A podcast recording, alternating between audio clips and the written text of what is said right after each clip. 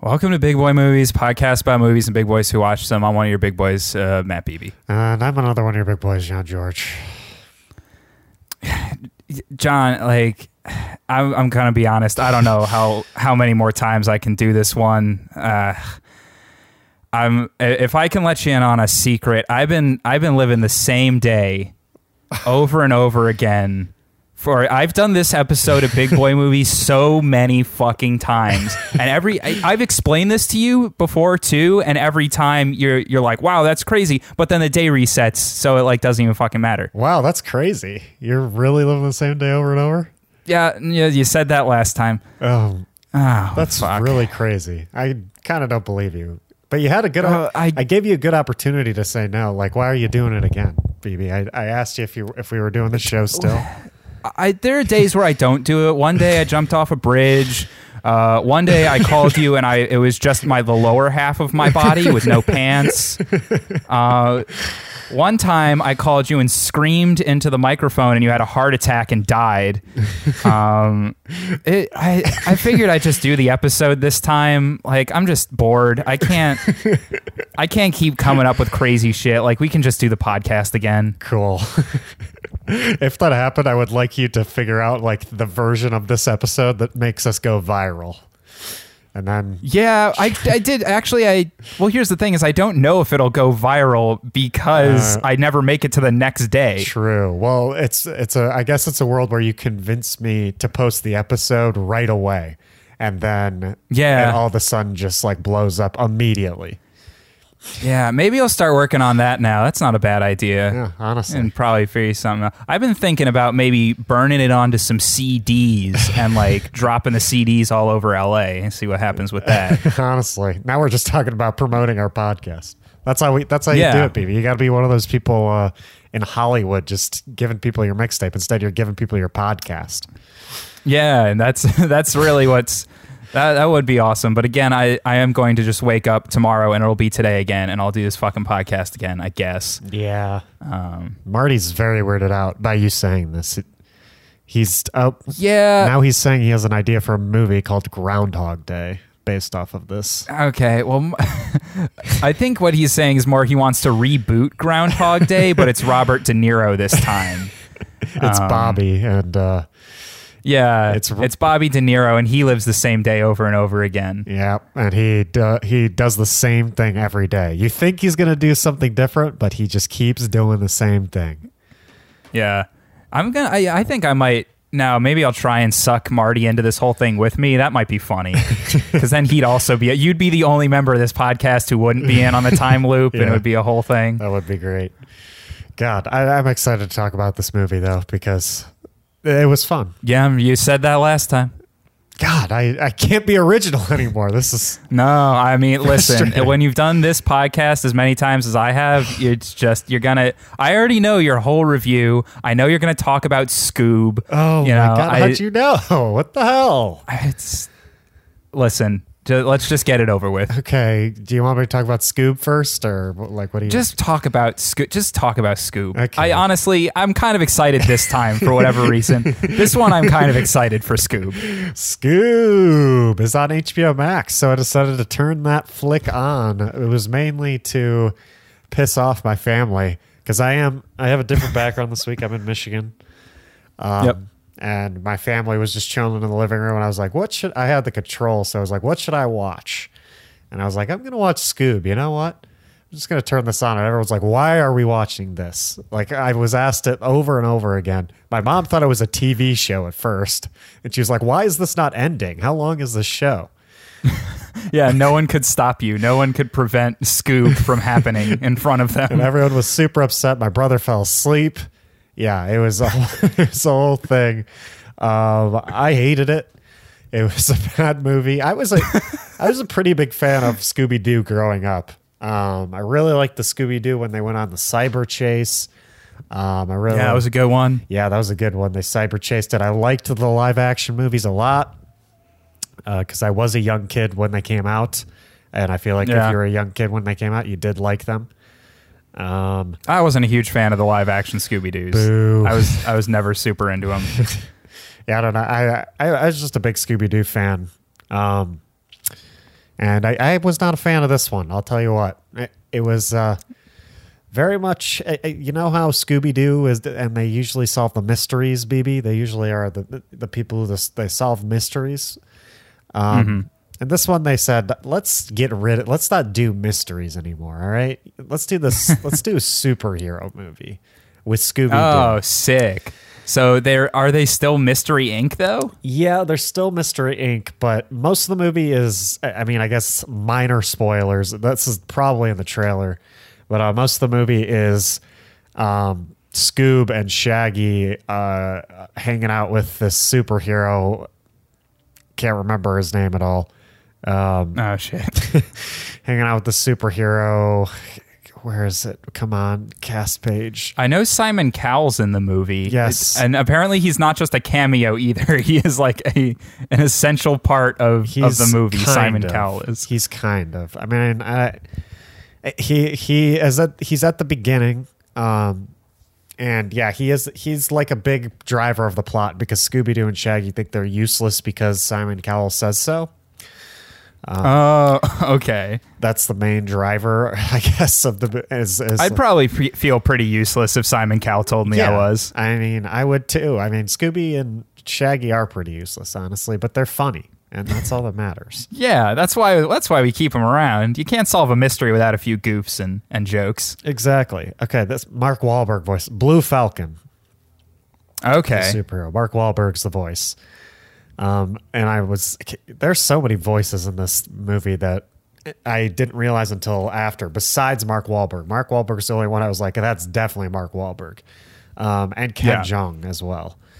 But oh, okay. Oh, and Will Forte, because I did not like Will Forte as Shaggy at all. Oh, right. God. They really did Shaggy dirty. Yeah, in this one. And I gotta say, it is not just because it's a different voice, because we've been hearing the same Shaggy voice for a while now. It is not just because it's a different voice. He did bad, and this is coming from someone who likes Will Forte. It was bad. I did not like it one bit at all. But yeah, it was just like it was a superhero movie, and there is now that Hanna-Barbera cinematic universe, I guess, is what this is supposed to start. Yeah, gotta get in on it. And I mean, I don't care for a second about any of it. I mean, I used to watch Wacky Racers, and that's the only way I knew who Dick Dastardly was. And his he's an old timey guy, and his little chuckling dog or whatever. Yep. Yeah. Who is in the movie? Thank God. For a second there, I thought he wasn't going to be in the movie, but he eventually shows up. Oh, he comes in. Minor spoilers. I mean, I feel like you got to know that he's going to be in it. Oh yeah, you can't get Dastardly without the chuckling dog. The chuckling dog's the best part about Dastardly, because the dog's always laughing at his goofs. Could you imagine if Who Framed Roger Rabbit came out today? Oh my God. It would just be like, they'd be like, we finally, the cartooniverse. We can put this into every movie. There's going to be 19 Roger Rabbit films. Yeah. They're all going to be building towards a big climax where Mickey Mouse and Bugs Bunny kick the shit out of each other. Actually, that'd be sick. I would love Bugs Bunny and Mickey Mouse to kick the shit out of each other. Please. Yeah. Well, that was like, there's a scene in Roger Rabbit where Donald Duck and Daffy Duck get into like a piano fight, which is pretty great. Yeah. That's a good movie. You saw this. You saw that movie, and we talked about it on this podcast. Yeah, so I talked about it on the podcast a while ago. Yeah, that's a good movie. Scoob, not a good movie. It is a good movie. Scoob is not a good movie. Scoob, yeah. I do love the mental image, though, of you and your entire family sitting there in front of the TV being like, oh, God, who's making it? Why are we doing that? And the movie just keeps going and no one does anything about it. But you're all so miserable. Like you have no power to do anything. It's not even entertaining. I hated it. I don't know. I just wanted there to be a mystery. At least if there was a mystery, it'd be fun. But there was no mystery. It was... Yeah. That's really unfortunate. I mean, and I understand the Simon Cowell thing. I mean, I remember all the Scooby-Doo episodes like had guest stars on it for a cartoon, which is cool. So the Simon Cowell thing makes sense to me. But like Simon Cowell hasn't been relevant since like before 2010. He is kind there is no child, because this is a children's movie, there's no child who's going to see Simon Cowell and be like, oh, that guy, he fucking rules. I know him from all the Fortnite that he's in. Yeah, you're actually right there. That makes sense. To me, it made more sense, I guess, because I do know who Simon Cowell is. Yeah. I think Ira Glass is in this movie for a little bit as himself as well. Oh yeah, another big pull for the kids. So yeah, clearly they brought in everyone that people like. Simon Cowell and Ira Glass. But yeah, this is, if you're a Scooby-Doo fan, also the animation style's weird. At like some points, it looks like I'm watching a janky YouTube animation. Like if I paused it at certain points, I'd be like, I would think it's like a fan animation, which sucks. Oh, that's but not great. Yeah, that's all I have to say about Scoob. I got way more riled up about this movie than I thought I was going to when I turned it on. I thought you had to let it out. I thought I was going to turn it on and I wouldn't care, but I cared too much. I'll tell you what, that like what you just gave me right now is I'd say below average for how riled up you usually get when I do this podcast. Okay. Yeah. I had you literally like, give me some. You flipped the desk over. We had to stop the stream. Oh my God. Jeez. Yeah. That's crazy. What did you say? Like, it must be you affecting it, right? Because I only do things differently when you affect it, I feel like. Yeah, no. Well, I did, earlier in the day text you and I was like, hey John, it'd be super funny if you like did cocaine for this week's big boy movies, and you're like, oh hell yeah dude. So yeah, that was probably part of it. One of them you probably watched Scoob and then you like hardcore argued with me about how great it is, and that's why. I did do that one time where I did watch Scoob and really just talked in favor of it to the point where we got to like really deep personal insults. It took me a few weeks, I guess I could call them weeks, to forgive you. So wow. I didn't do the podcast for a while after that. Wow. God, that's what this right here is why time loop movies are like, I can't honestly, I think I've only seen 3 time loop movies, but I love all 3 of them.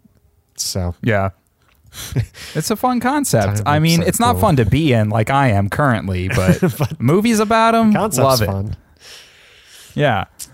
What'd you do? I watched a movie. Nice. Not really a movie, but everyone is pretending like it is. It's called Hamilton. Oh.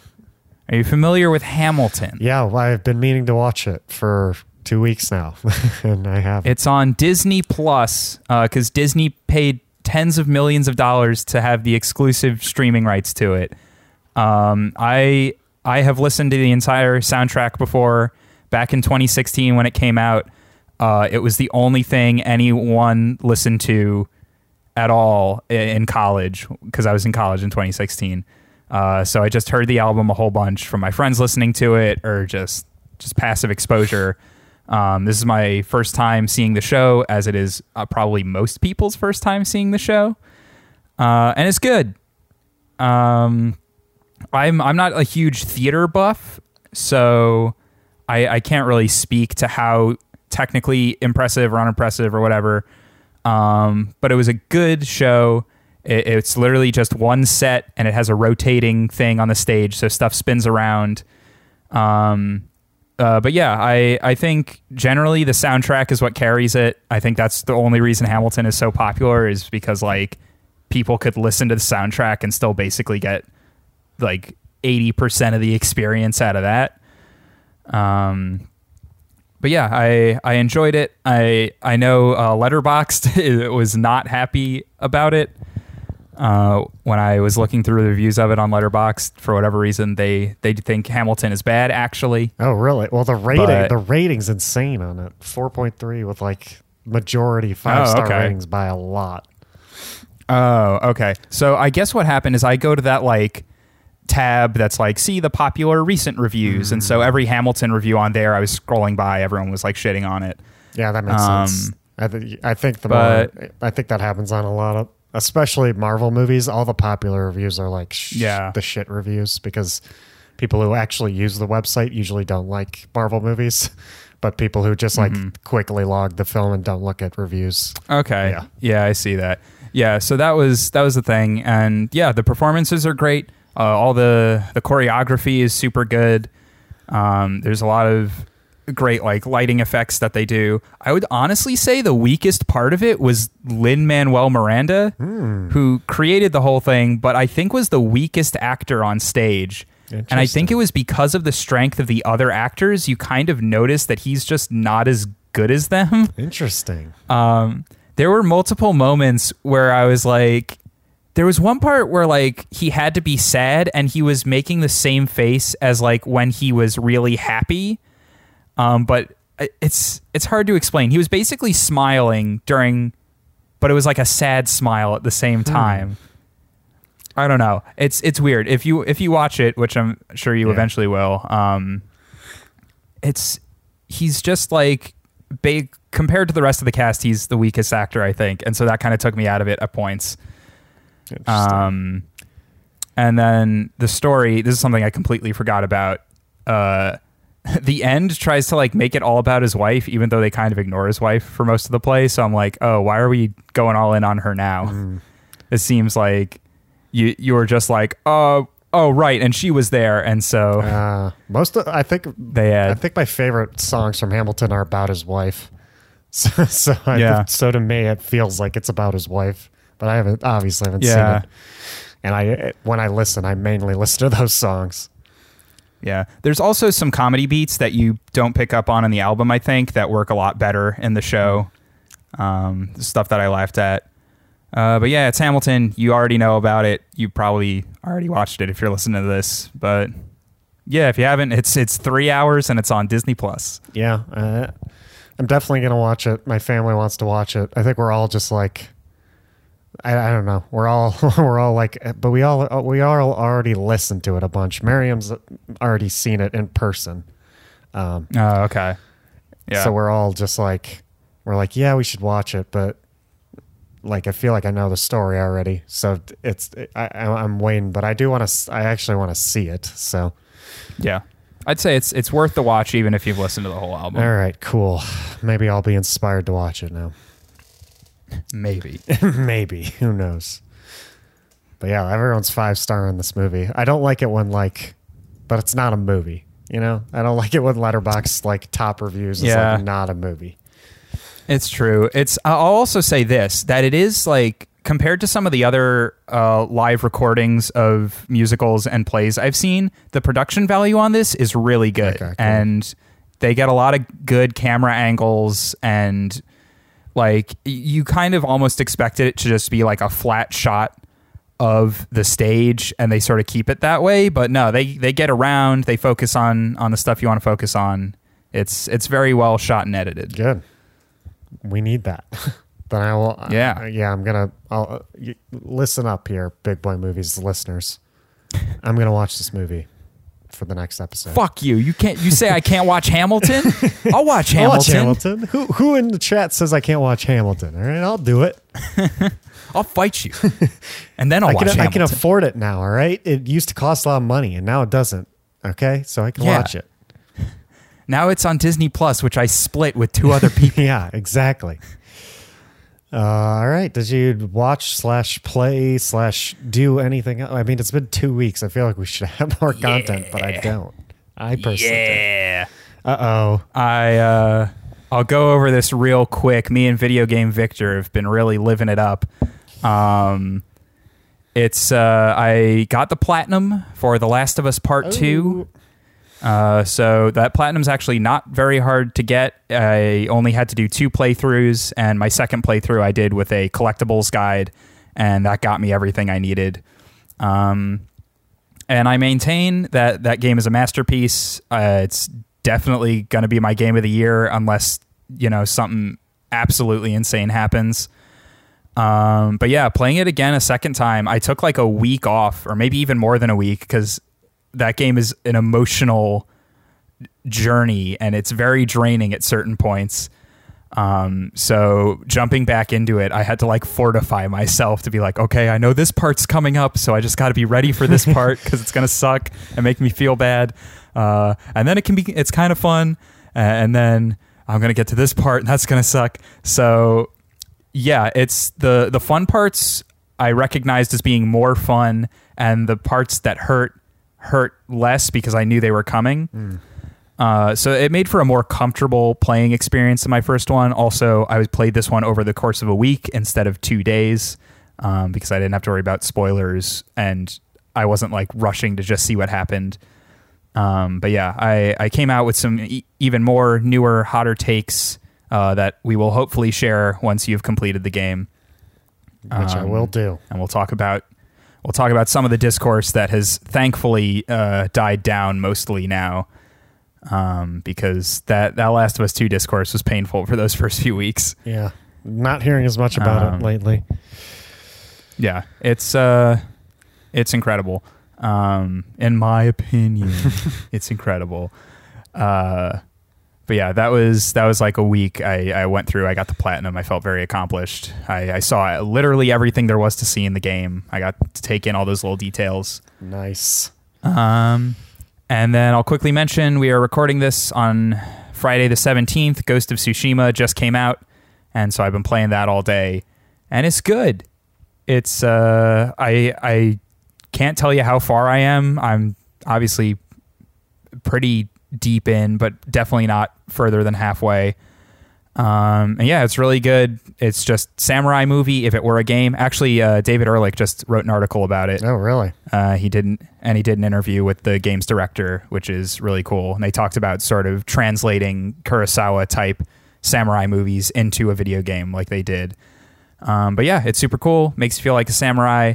It's actually kind of funny. The game's main like thematic through line is you're playing as a samurai who are like very noble warriors, but the Mongols have invaded and they're super brutal and they're like tearing apart Japan.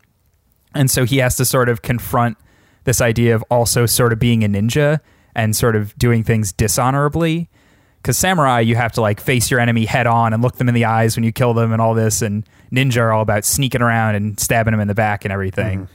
And I think that's really fun. There was a point where, and this is a minor spoiler, it's in the beginning of the game, but you do this sequence where your mentor is like, you must always look your enemy in the eye. People who stab other people in the backs are cowards. And so there was one segment where I'm like, all right, I'm going to try and do stealth for this segment. And so I go through and I stab a dude, just like a random dude. And suddenly the screen goes white and you have a flashback to that moment where he's like, people who stab people in the back are cowards, and you're like, oh no, that's me. I'm a coward. Yeah, so I think that's pretty cool, just showing like the characters' inner conflict. Yeah. I like that. But yeah, it's a really interesting game, really cool to finally have like the definitive samurai sort of experience in a video game. Nice. Samurais deserve it, you know. Samurais have been shafted for too long. Come on. Ever since Samurai Jack was canceled, I'm like, come on. Where's this? Yeah, and that samurai wasn't even in samurai times. He was running around in the future. Yeah, exactly. That would be crazy, though, if in like the middle of Ghost of Tsushima, you like fall through a time portal and then it's just Samurai Jack. That's great. That'd be a great twist. Then That would be Game of the Year, right? No. I couldn't even do it for that. Ghost of Tsushima could pop out of the screen and like jack me off, and I'd still be like, not as good as Last of Us. Wow. Huge praise on The Last of Us. Yeah, big praise. You're welcome, Neil Druckmann. We should also clarify, most of the trolls are calling him Neil Cuckman. I know we posited Neil Fucks Men last week. Yeah. Cuckman, I guess, seems more obvious, but I'm still partial to what we came up with. I like Fucks. It's all good, you know. It's all good. If you're gonna be mean to the man, at least make it rhyme. He's got a very memeable name, that's for sure. It rhymes with a lot of things. Oh yeah. So, and he's enjoying it. He's enjoying it a ton. So, keep on giving him the insults, guys. No, I think he can take it at this point. Naughty Dog did have to release a statement being like, please don't send death threats to our employees. But yeah. Yikes. Come on. You don't need to threaten people's lives here. Oh, yeah. It's terrible. Come and this on. We'll talk about this on our Last of Us Part 2 episode, but that's part of the discourse that's like a big problem, is people don't know how to handle media they don't like. We learned this with The Last Jedi, but this seems like almost worse. Yeah. I love that. Because this one's gamers. I love that meme that David Ehrlich tweeted out about The Last Jedi, or about Rise of Skywalker and Reddit. No, it wasn't Rise of Skywalker. It was Last Jedi. Wait, was it? Yeah, because he said it was the movie villain and it was Snoke, who was kind of the villain in The Last Jedi. Yeah, and then the real villain was Reddit because they, slandered, harassed actors and shit all over the movie. Yep. And then ultimately forced Disney into making Rise of Skywalker. Yep. Which is the true villainous act. Yep. Reddit is always the biggest villain in my life, to be honest. I can't get away from him. But yeah, I guess we have a movie to review. Palm Springs. We do. Came out on Hulu. It was a Sundance film that Hulu bought for millions of dollars. Damn. And they got a majority. It was going to come out in theaters. It came out drive-in theaters, but it looks like most people are going to watch it on Hulu because of the ongoing crisis, obviously. Yeah, I do kind of want to go to a drive-in theater. I don't really have anyone to go with because I live by myself. But I feel like that's an LA thing to do, and now everyone's doing it because it's the only kind of theater that's open. Yeah, I think. But I also enjoyed watching this movie on my TV. Yeah, I think there was. I don't think there was. There might have been one Michigan location for the drive-in for this movie, but I don't. It was too far from us. But I don't know. I don't think there was. I think there was no Michigan locations, so no possibility. Yeah, everyone who owns a drive-in theater right now is just like so overwhelmed. I feel like this is like they never thought this day would come where they were the ones who did the big movie releases. Yeah, true.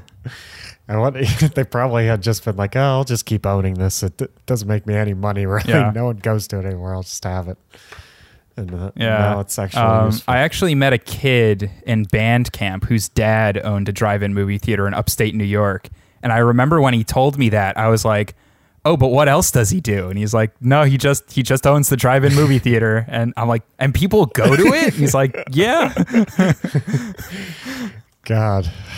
I've never been to a drive-in movie, so. Yeah. I guess they like it enough in upstate New York for it to be a thing. Yeah. Who knows? I mean, it is like, I feel like it's a thing I would do when I went like into nature or something. Like if I was up north and like camping or some weird thing. Yeah. I'd want to like go to a drive-in movie theater or something. But yeah, this movie, it's another one of those new movies, the thing we don't really see this year too often. I know, shocking. So a new movie released in 2020. It's so exciting. I've already seen it twice, or have I seen it a million times? Who knows? Yeah, well, for you, it's twice. I mean, thankfully, I watched this movie last week before the time loop started, so I don't have to watch it again. Yeah.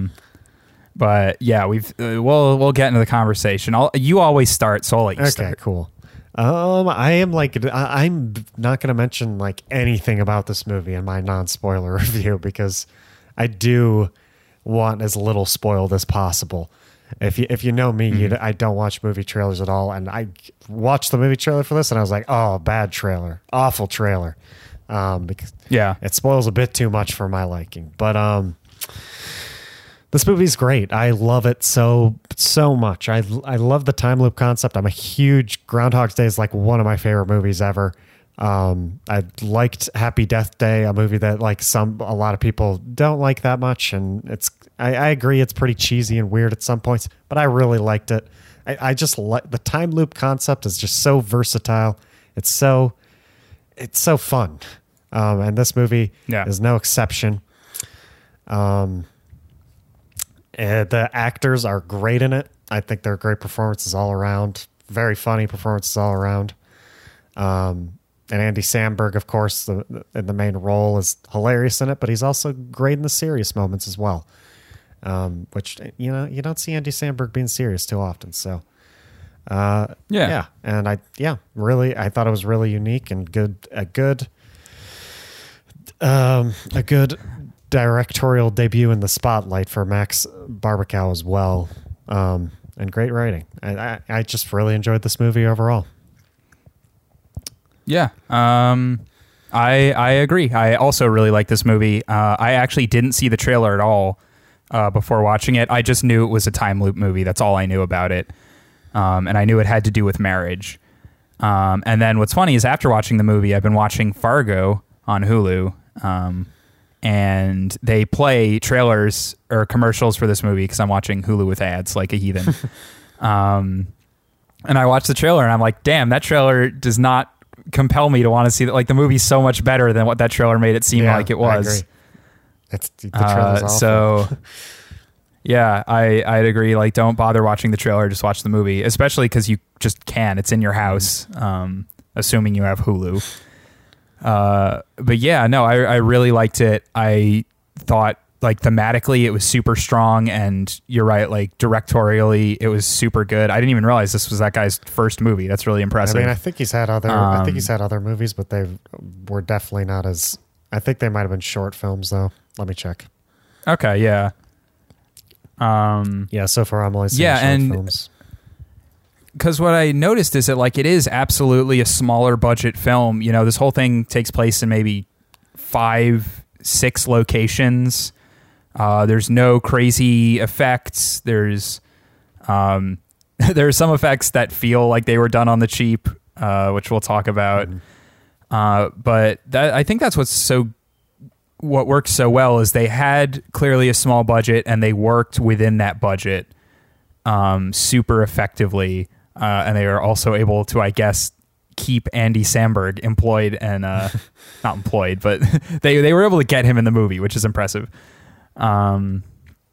So yeah, I really liked it. There were a few odd issues that I'll talk about.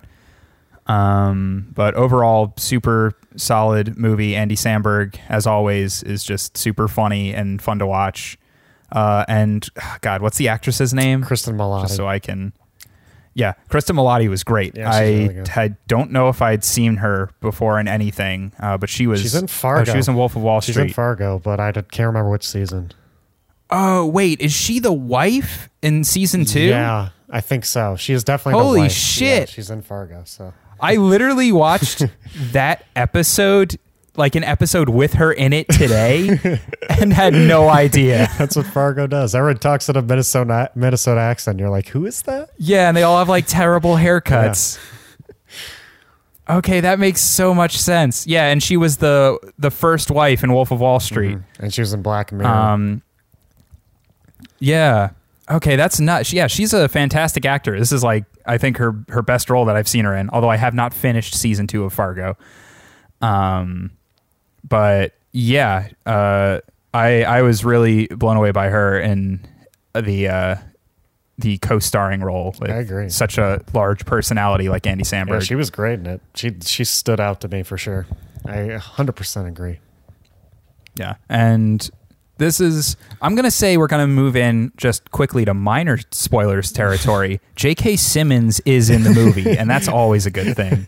I did not expect J.K. Simmons to show up, and when he did, I was like, "Oh hell yeah, we in it now!" And the first scene you see him, and he's kind of you can't actually see like who it is, but you can hear his voice, and you're like, "There he is." The man. No, I didn't even notice that. Yeah, I immediately recognized his voice, and I was like, yes, this JK's in it. It's amazing. I like to imagine if I did suck Marty into the time loop with me, he'd kind of be like my JK Simmons. He definitely would. Would that'd be like a fun dynamic for us to have. That would be very fun dynamic. Yeah. If Marty were to remake this movie, Robert De Niro would be Andy Samberg, of course. And then... Mm-hmm. Joe Pesci would be J.K. Simmons' character. J.K. Simmons for sure. Yeah, and then Al Pacino would be the girl. Yeah, yeah. Or maybe Al Pacino would be J.K. Simmons? I don't know. Yeah, I guess that would also be good. Yeah, either one, because I feel like Al Pacino I could see Al Pacino getting pissed. Joe Pesci might be, but I'm just thinking of The Irishman, where Joe Pesci was not like as it was his confidant. Yeah. I think it's funny because Joe Pesci is so small. Yeah, true. If it's like Joe Pesci from like Home Alone or something, where he's like getting all mad and he's tiny, Oh, yeah, exactly. So Bobby De Niro would be setting up Home Alone-style traps for Joe Pesci in this time loop scenario. Wait, Home Alone with a time loop, and the kid has to trap the burglars every day. That's actually kind of genius, because every day his traps get like more efficient and advanced to the point where like the burglars just open the door and like 5 knives come in and like dismember them, and then they fall into a furnace and it's like perfectly efficient and silent and no one even notices. Holy cow, that would be brilliant if every single day this kid's house is going to get robbed again and again. And he's just like, God, what am I going to do today about it? He's just so good at it at this point that like nothing phases him anymore. Wow. Just make a time loop for every movie, you know? Yeah. Give me a time loop for, I don't know, Hamilton. Hamilton time loop. Give me some historical... Hamilton time loop. Historical time loops. All right. Yeah. Well, this will be like when he gets in the duel with Burr at the end, and that's the day he has to relive over and over again. And see what decisions he makes differently. We should do a time loop for like the person who assassinated Abe Lincoln. John Wilkes Booth. See if he does it. John Wilkes Booth in a time loop. And so the reality we're in is just the one where he actually did it. Exactly. But a time loop is what caused him to end up doing. He thought that was the way. Yeah. Abraham Lincoln actually stuck him in the time loop, which is what they don't tell you in the history book. Abraham Lincoln went to Satan, and Satan was like, all right, I'll end slavery, but what are you going to give to me? And Abraham Lincoln's like, I got this fucking idiot, John Wilkes Booth. Do you want to like torture him for eternity in a time loop? He's like, yeah, sure. Okay, Abraham. The only way to get out of the time loop is to kill Abraham. Yeah. That's what he does. But why don't we get into Spoiler Town? Yeah. Which begins with the beginning of the movie, which shocked me. I knew the premise of this movie with the time loop things. I did not expect Andy Samberg's character to already be in a time loop when this movie started. Yeah, I also thought that was really clever how we jump into his life and we have no idea how long he's been there, and neither does he, but it could have been anything from like a month to like 10 years. It's just... he's so done with everything. Yeah. And I thought that was a really interesting entry point to have him be like, no, I've just been doing this time loop forever and I don't care anymore because I've just done it so many times. Yeah. Which, I mean, it subverted my expectations, maybe, to say the least. Oh, yeah. A Ryan Johnson film. Yeah, it's a Ryan Johnson move for sure. Now, I expected the first part of the movie to be like setting up how he gets caught in it. In the time loop, it was not expecting him to already be in it whatsoever. But I was kind of, I mean, you look back at it, and like when I rewatched the second time, which I recommend everyone does because it's very fun, just to catch all the small details, which I can name right now for you. Like there are just so many small details in that first go round where you're just like, he was definitely in a time loop. Like why couldn't I tell? A lot of the stuff. Yeah, well, that was the thing I was going to say is that, like, when the movie starts, you don't know. Like, you assume this is his first day and that, like, his life is just kind of shitty. And that, like, at the end of this day, he's going to fall into the time loop thing and then it's going to kick off, which is, again, like a really good directing situation where it's a little bit off, but we don't assume he's already there, which I really liked. Yeah, there are a lot of things that are a little bit, like... obviously, like he comes up, he makes like a perfect speech, and that was the first moment I was like, okay, this is and the other things I thought were a little bit off was like, you could easily tell he was super into Cristin Milioti's character, which I didn't expect so early for him to like give up on his relationship with I don't remember her name, Misty. Yeah, because they have the thing where they have sex and like he's just not into it, and he's trying to jack off to her, like, shit. And she just keeps going like shit, and it just keeps going. Shit. And yeah, in the time loop scenario that makes sense, and also but like watching it for the first time, you're like, oh, so their relationship just sucks, and so I could understand why he might be going for this other girl. It is weird that he's wearing an aloha shirt at the wedding where everyone's dressed up, and it's weird that he makes this perfect speech, but it's not so much that you're like, oh, well, he's already done this. Yeah, exactly.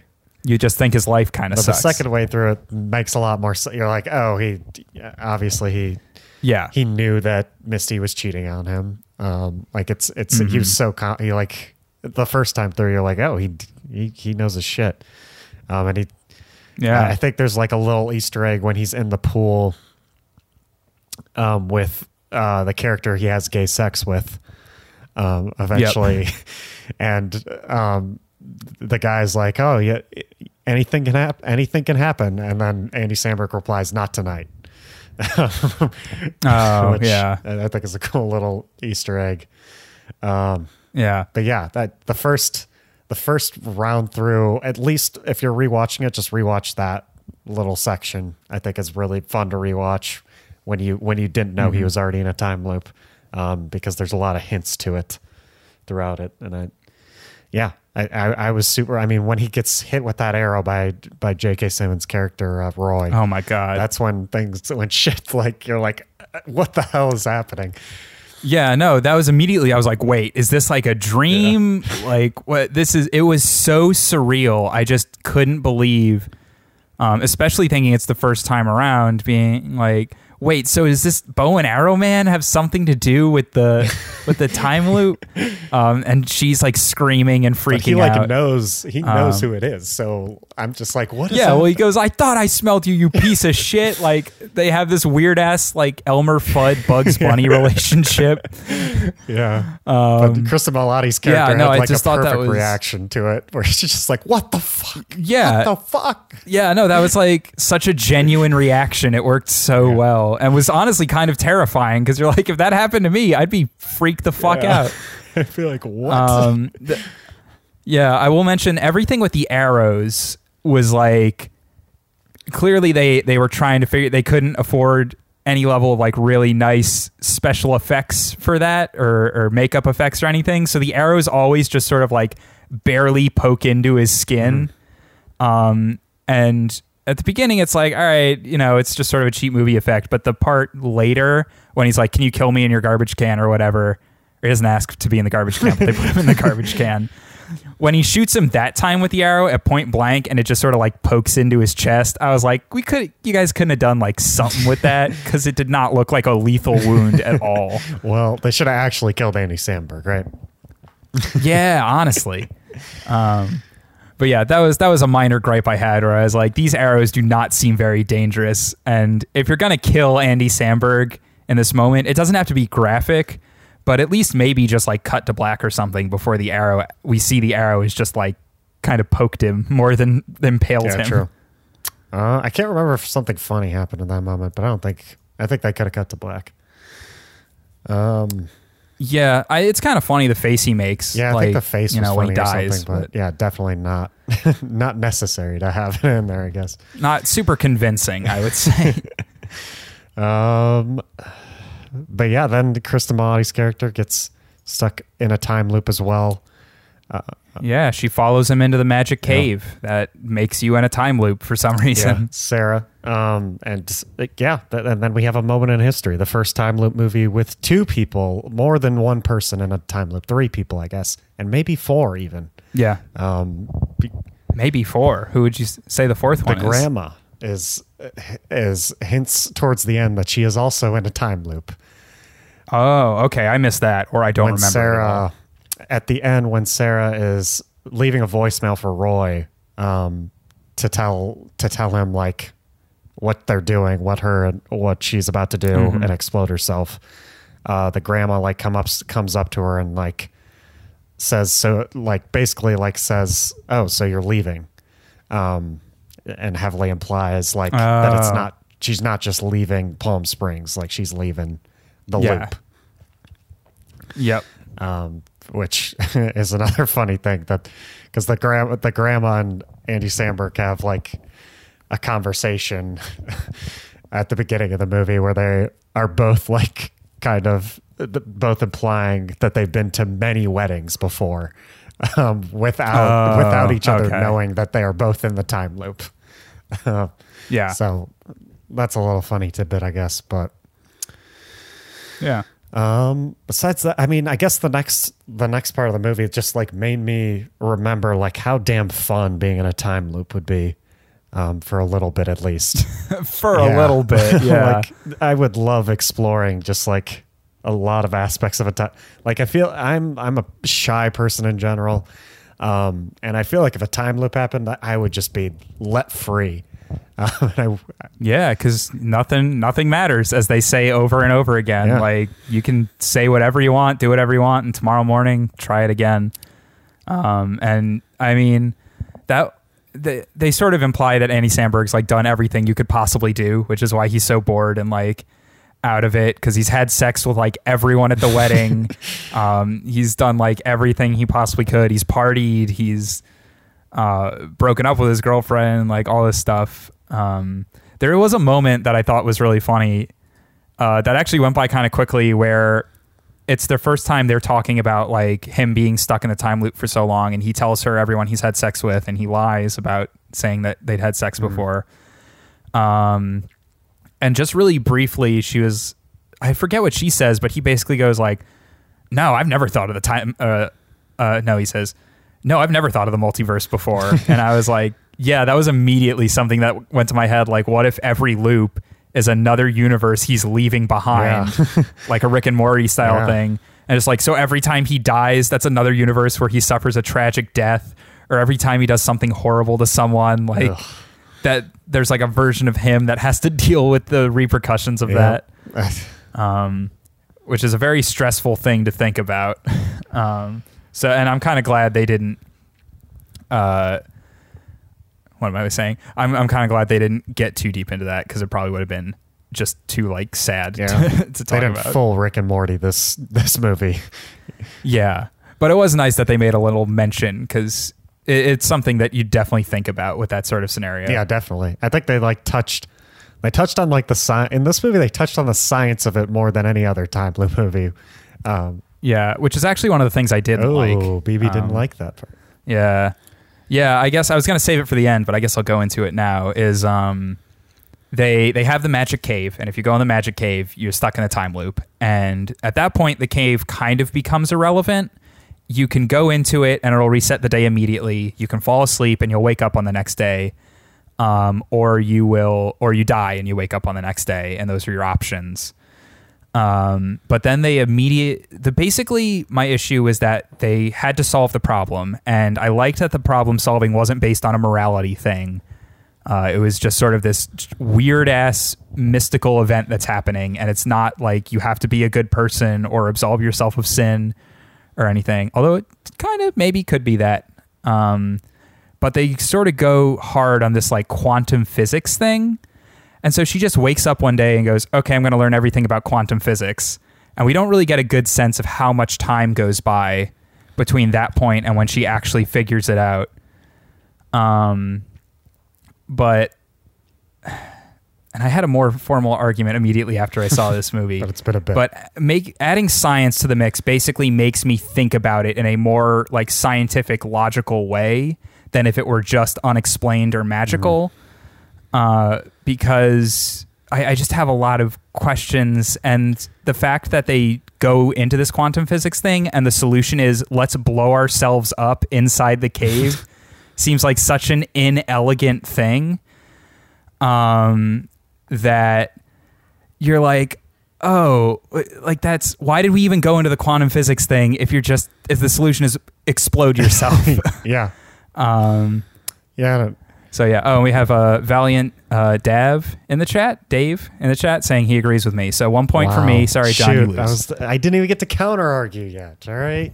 Yeah, well, that's the cold reality, bud. See, I've seen that comment a million times before, and I always win. That's why I was so confident in my argument. No, I don't have much of a counter. Like I agree with you there. I guess to me it doesn't matter as much. I mean, I did like. There's not all the science behind a time loop is pretty theoretical at this point, obviously, and that's what most quantum physics is at this point. So I don't think they have. Yeah. Although that part felt overall the movie I feel like it's shorter than it should be at some points. Like, I feel like that part's rushed. Oh, I love that it was 90 minutes. I saw that runtime and I was like, hell yeah, this is the perfectly timed movie. I just enjoyed it so much that I was like, it's already over? It felt super fast to me. Yeah. But yeah, I felt like there were a few parts that maybe felt a little rushed because we get the sense of their relationship so fast that by the time we get to the quantum physics part, it almost feels like they've been apart longer than they were together, which I don't think was the case narratively. But that's sort of what I was getting out of it. It's either she just spent like a week and learned all of quantum physics, or she actually spent years, which is what it would actually take to get where she needed to be. Yeah.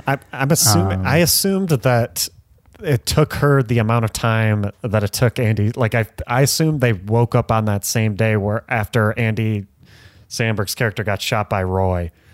But that's just as a person who wants the story to like neatly come together like that, I guess. Oh, or yeah, because I like the idea of Andy Samberg being like, kill me one last time. And then he wakes up and she's there. Yeah. I also, want to posit one thing that the movie I don't think made a mention of, but maybe they did, is what would happen? What is the cutoff if they just stay awake? Like, what if they stayed awake all the way past midnight to like 6 a.m. the next morning to watch the sunrise? What happens? I think then? She was awake at the next sunrise at one point when she drove to Texas. I'm pretty sure the sun was out when she fell asleep. Oh, you don't think she got there on like the same day? No, because she definitely, at some point where she was driving, it was pitch black. And then she got there and it was morning.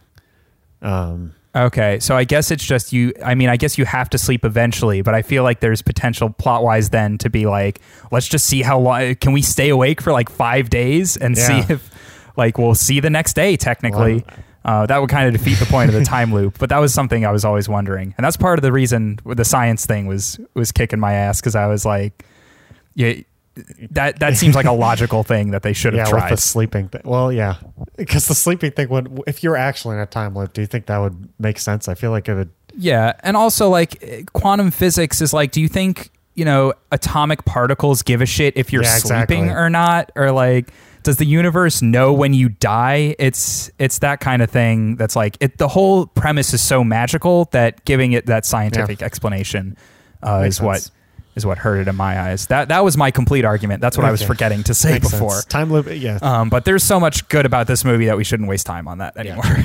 Time loop is such a magical thing that like it's really hard to find the science in it, I guess. But yeah, I enjoyed that the solution was a scientific one and not the morality one, which it has been in every other time loop situation. Yeah, they needed a solution. I think there probably could have been a more elegant way to get there, but not having it be the generic, like, be a good person and then you'll get the next day, or, right your wrongs. That's played out, and so it's nice to have it sort of just be something that you can't control at all. Which, I think it makes sense towards the, I mean, what I got out of it was basically like a one night stands versus like marriage type thing in the end, or versus long-term relationship type thing. And I guess what Andy Samberg learned in this situation is that even though, being with one girl sucks forever, in the end, maybe it's the better thing to do. Yeah. Yeah. There's, I think his last speech in this movie is so good. I love the line where she says, like, what if we get sick of each other? And he's like, we're already sick of each other, but I still want to be with you. And I thought that was so poignant. And this is why I kind of choose to believe that maybe it was a moral thing in the end, is that them being together was sort of what got them out of there. I mean, it is, if you take the scientific explanation too, like, They made that leap of faith. They decided, like, we're either going to die forever in the C4 explosion in the magic cave, or because they don't want to be separate. And I thought that was a nice little wrap up. And I loved his run on sentence. I thought that was super hilarious. Good. Emphatic period. Yeah. Yeah. It was just it was very sweet. And I appreciated the ending a lot. Even though it was sort of wrapped around this idea of exploding themselves in a magic cave. That is my favorite line in the movie. The one you mentioned is, we're already sick of each other. Mm-hmm. It's great. When me and my girlfriend watched together, we held each other closer in that moment. Oh, I don't want to hear about this shit. Get that out of here. This is an incels only podcast. Sorry, John. Podcast. I don't want to hear about your fucking relationship. I watched this movie to feel bad about myself and hate women. Sorry, my bad. That was a joke. Yeah. That was a quick joke. I agree with BB, everyone. Yeah. Listen, I'm correcting you now because on the past loops I've let it go, but I can't take it anymore. You'd say this every time, John. I'm coming out as an incel in this loop. We'll see if it happens again tomorrow. But the whole last speech is so good. I do like when that loop ends. They do like she learned something new about him. Like they've been with each other for so long. You thought you knew everything about him, and he's like, "Yeah, you have a dog." Oh yeah, he has a dog. he's like, "Yeah, he's with the neighbor." Yeah. It's so funny because that is absolutely something like you don't have to mention in the time loop because like I guess my dog's fine. My dog's with the neighbor. I don't really need to deal with that. Yeah, I actually kind of missed it at the end when that family came up to the pool. What was the deal with that? It was like the family because Andy Samberg brought her to this pool and was like, "This is my safe place." The family here is like, gone today. They're on vacation. Oh, so then they come back the next day. If you recognize that, I recognized that it was another Lonely Island member voice, even though it wasn't their. It was ADR'd. Oh, really? Which one was it? Was it Akiva? I think it was Akiva, but it was ADR'd. It was not actually Akiva standing there. That's bizarre. But if you go, I immediately recognized it, and I was like, yeah, that is. I've heard that voice shout before. Huh. Yeah, there you go, Valiant Dave. It's little tidbits. That's what you get with big boy movies. Fun facts on big boy movies. Yeah. I've watched the movie twice. I know everything about it now. So, yeah, expert. There's a bunch that happens in the middle, though, that I guess we can talk about Roy. We haven't talked about Roy that much. Yeah, we should talk about Roy. I actually really liked Roy's sort of journey because he shows up in the very beginning and then he doesn't really show up again. So the whole movie's got that tension of like, when's he going to come back? Like, because he only shows up a few weeks because he lives in Irvine, which I thought was a really clever workaround. Yeah. And he comes back in the cop car, and that whole sequence is so insane. With hitting him with the car and all that. Yeah, and then I really like when he's finally accepted that like his life's good, and little Timmy or whoever watering the dog shit, tending to his dog shit, is amazing. Yeah. Yeah, no, I really liked his sort of final character arc of being like, killing you, I was just mad, but like my life's pretty good. And it sort of nails home for Andy Samberg being like, your life could also be pretty good, Andy Samberg, but you got to like make it right with this girl. Exactly. I should also talk about, I really love the twist where, because you don't even think about it, where she wakes up and you see the room in the also background. Because every day she just wakes up, you're like, I guess that's her room. And when you finally get that reveal, you're like, oh, shit. And that's the secret that she told her sister. Yeah. And when that happens, you're just like a really solid twist. It's such a good twist too, because you're like, oh yeah, I would really hate waking up.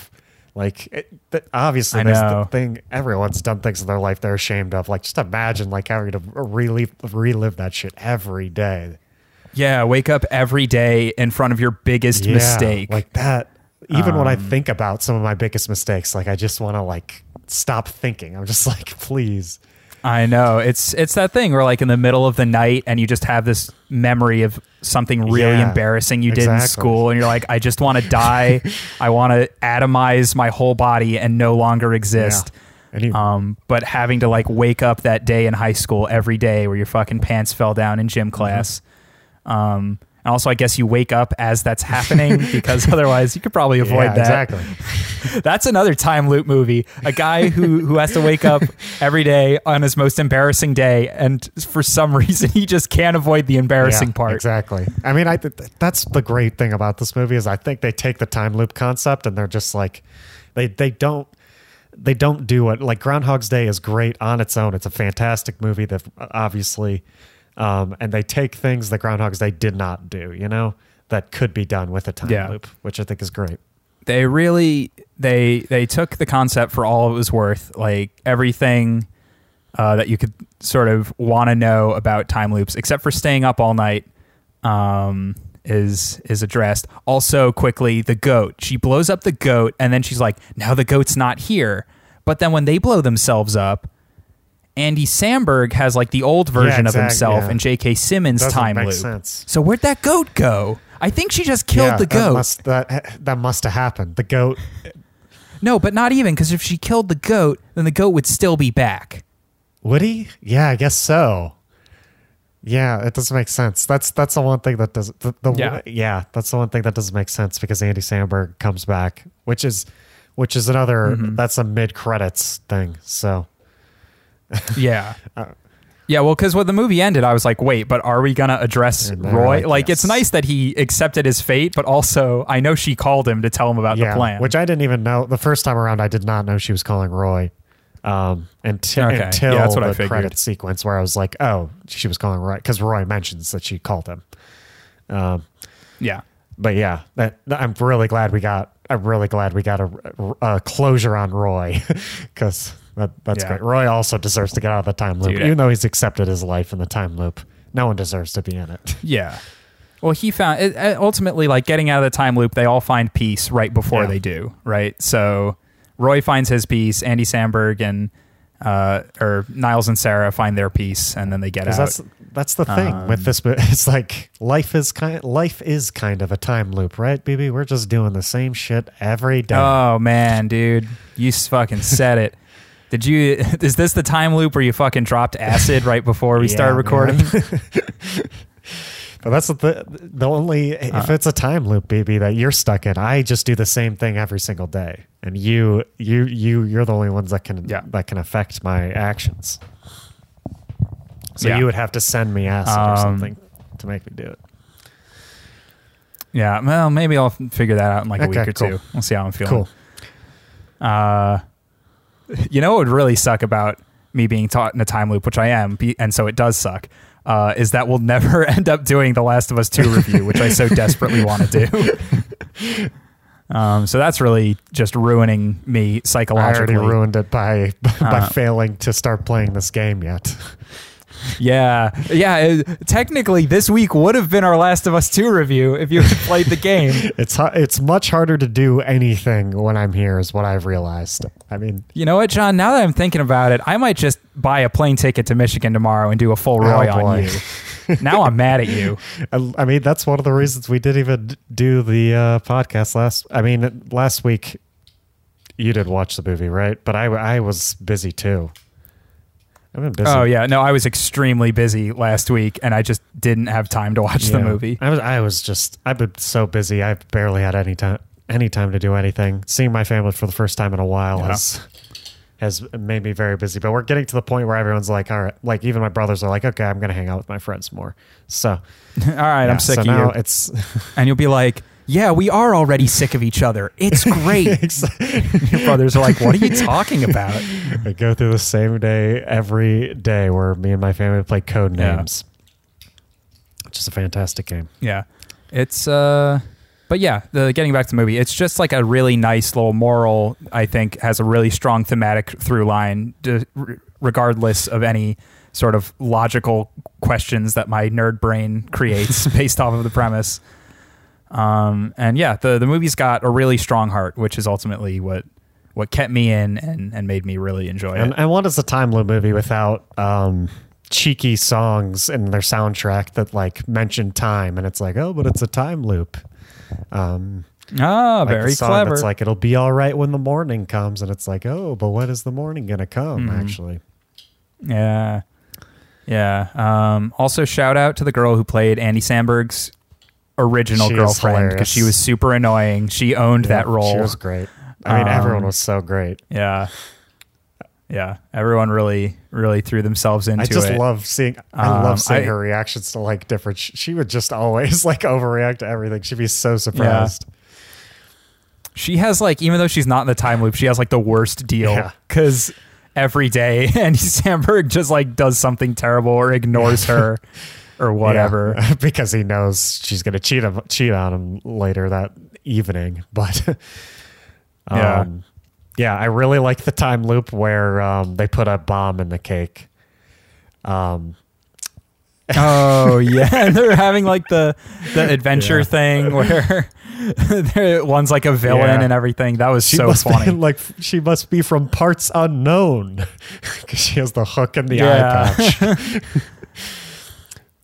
Yeah, that was great. I thought the dance thing was a little weird where they do the coordinated dance in the bar. That is not something I would personally do if I were in a time loop, I guess. But yeah.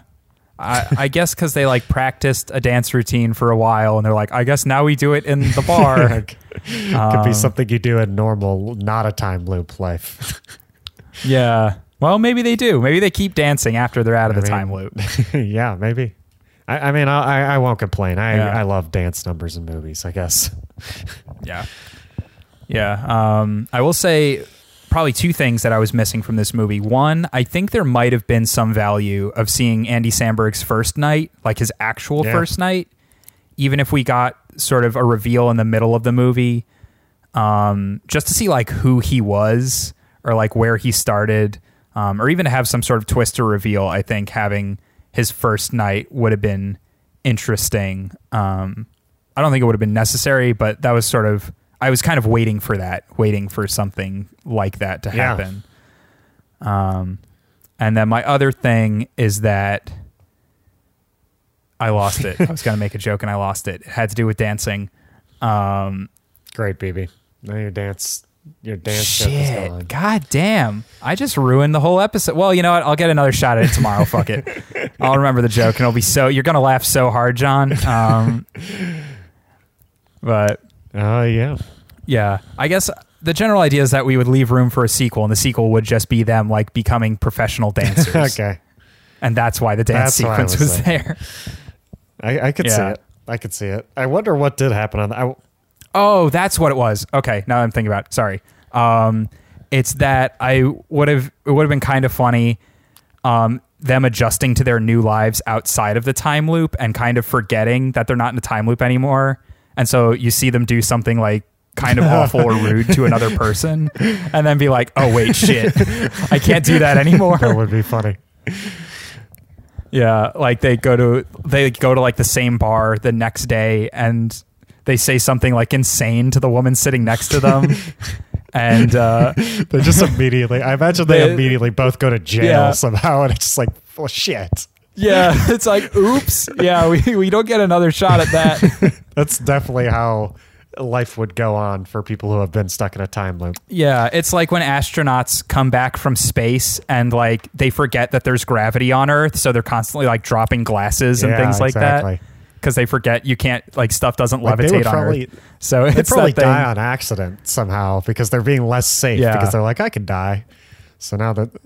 Yeah, Valiant Dave says they're just sociopaths. Like, they've completely forgotten what being, like, not gods in their own timeline is like. That's the next time loop movie is someone who just got out of a time loop. Yeah, that would be so good. They like kill someone and they're like, what did you do? You're like, oh, don't worry, they'll be reset tomorrow. oh shit, man, I'm in trouble, man. That is great. Someone who's trying to get back, they're constantly like going to restaurants and they do like a dine and dash and then they're like, oh no, wait, they have to like go back in the restaurant to pay for their food, trying to get back into the time loop because they did something awful. Yeah, they realize how shitty real life is, and they're like, you know what? Reliving the wedding wasn't actually that bad. When they were arguing about that in the movie, I was like, but it would be fun to be in a time loop. I'd be kind of sad to leave it for a second. I'd be like, my actions would matter again. Yeah, well, I feel like, because again, the movie doesn't give us a great concept of how long they've been in there. Sick of it for sure. You know, you have to assume Andy Samberg has clearly been in there for years, but Sarah's character. Yeah, if I were in Sarah's position, we don't really have. If I was in Sarah's position, we don't really have it. Obviously, she has to wake up in that bed every day. Yeah, for her position, but also just like has she been in there for a year? I guess we can assume that she probably has been in there for around a year because she does throw that birthday party for him at one point, which would be like, okay, so it's been a while if we're getting a birthday party, but. Yeah, that's sort of the idea. Is if you've spent like 15 years in the time loop, I could see not wanting to go back. If I spent like a month in there and then left, I could be like, man, I miss just being able to fuck around. I agree. But yeah, definitely spending too much time in there, you're just like, all right, I'm bored of this day. Get me out of here. Yeah, I've done everything. Absolutely. But yeah, I don't think I have anything else about this movie because I love it. And I've said everything I love. Yeah, it's good. We've forgotten to do star ratings the last like at least two or three episodes. Give all my star ratings for all the previous things that we talked about. I don't even remember. What did we talk about last week? What movies do we? Well, we did Last of Us. That's the original Last of Us. That was a 5 out of 5 for me. We might have even done. We definitely gave star ratings for that. But I think the previous movies we definitely did not. Artemis Fowl was one star for the record. Everybody as well. I think we did To Five Bloods. I gave To Five Bloods 3 stars. I think we did. Maybe we didn't. I think I can't remember, but I definitely know Lord of the Rings we gave stars. Boo! Oh, I'm sorry, Dave. For which one? The Five Bloods or Artemis can listen Fowl? To our To Five Bloods episode. Yeah. Oh yeah, no, he's booing my 1 star for Artemis Fowl. He loved it. Dave loved it. Dave's a diehard Artemis head. He's a Fowler, as we call him. Good old Fowler. Yeah. But yeah, this movie I give 4 stars. I thought it was very good. I had those minor complaints. But yeah, big recommendation to Palm Springs. And it's not like you can watch any other movies right now. I give 4.5 because I'm a sucker for these, for rom-com, good rom-coms. I feel like automatically. You don't have my strong incel energy that rejects all women in movies. So close to giving Game Night a 5 stars every single time I watch it. So I was raised on comedy movies, so like I automatically like them a lot more. So if a movie has Will Ferrell in it, good chance it'll be bumped like 2 stars for some reason. Just because I have a movie podcast with you, and now I'm really starting to read that. Dad instilled it in me. Yeah, your dad was like, "This man is our god. His name is Will Ferrell, and he's hilarious." Except for, of course, if I saw Downhill, the remake of Force Majeure, I am definitely not bumping that up. I'm probably going to give that a bad rating when I see it. Yeah.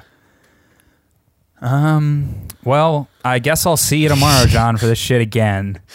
Yeah, I maybe I won't explain it tomorrow. I feel like it kind of took away some of your energy. It definitely did. I'm super confused right now. I'm kind of jealous, to be honest. Yeah. Well, anyway, Marty, I guess I'll call you tomorrow. I'll call you tomorrow morning, Marty, and we're going to go to a little cave I found.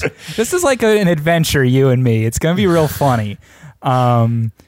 But until the next time that never comes for me, stay big, you beautiful boys and girls.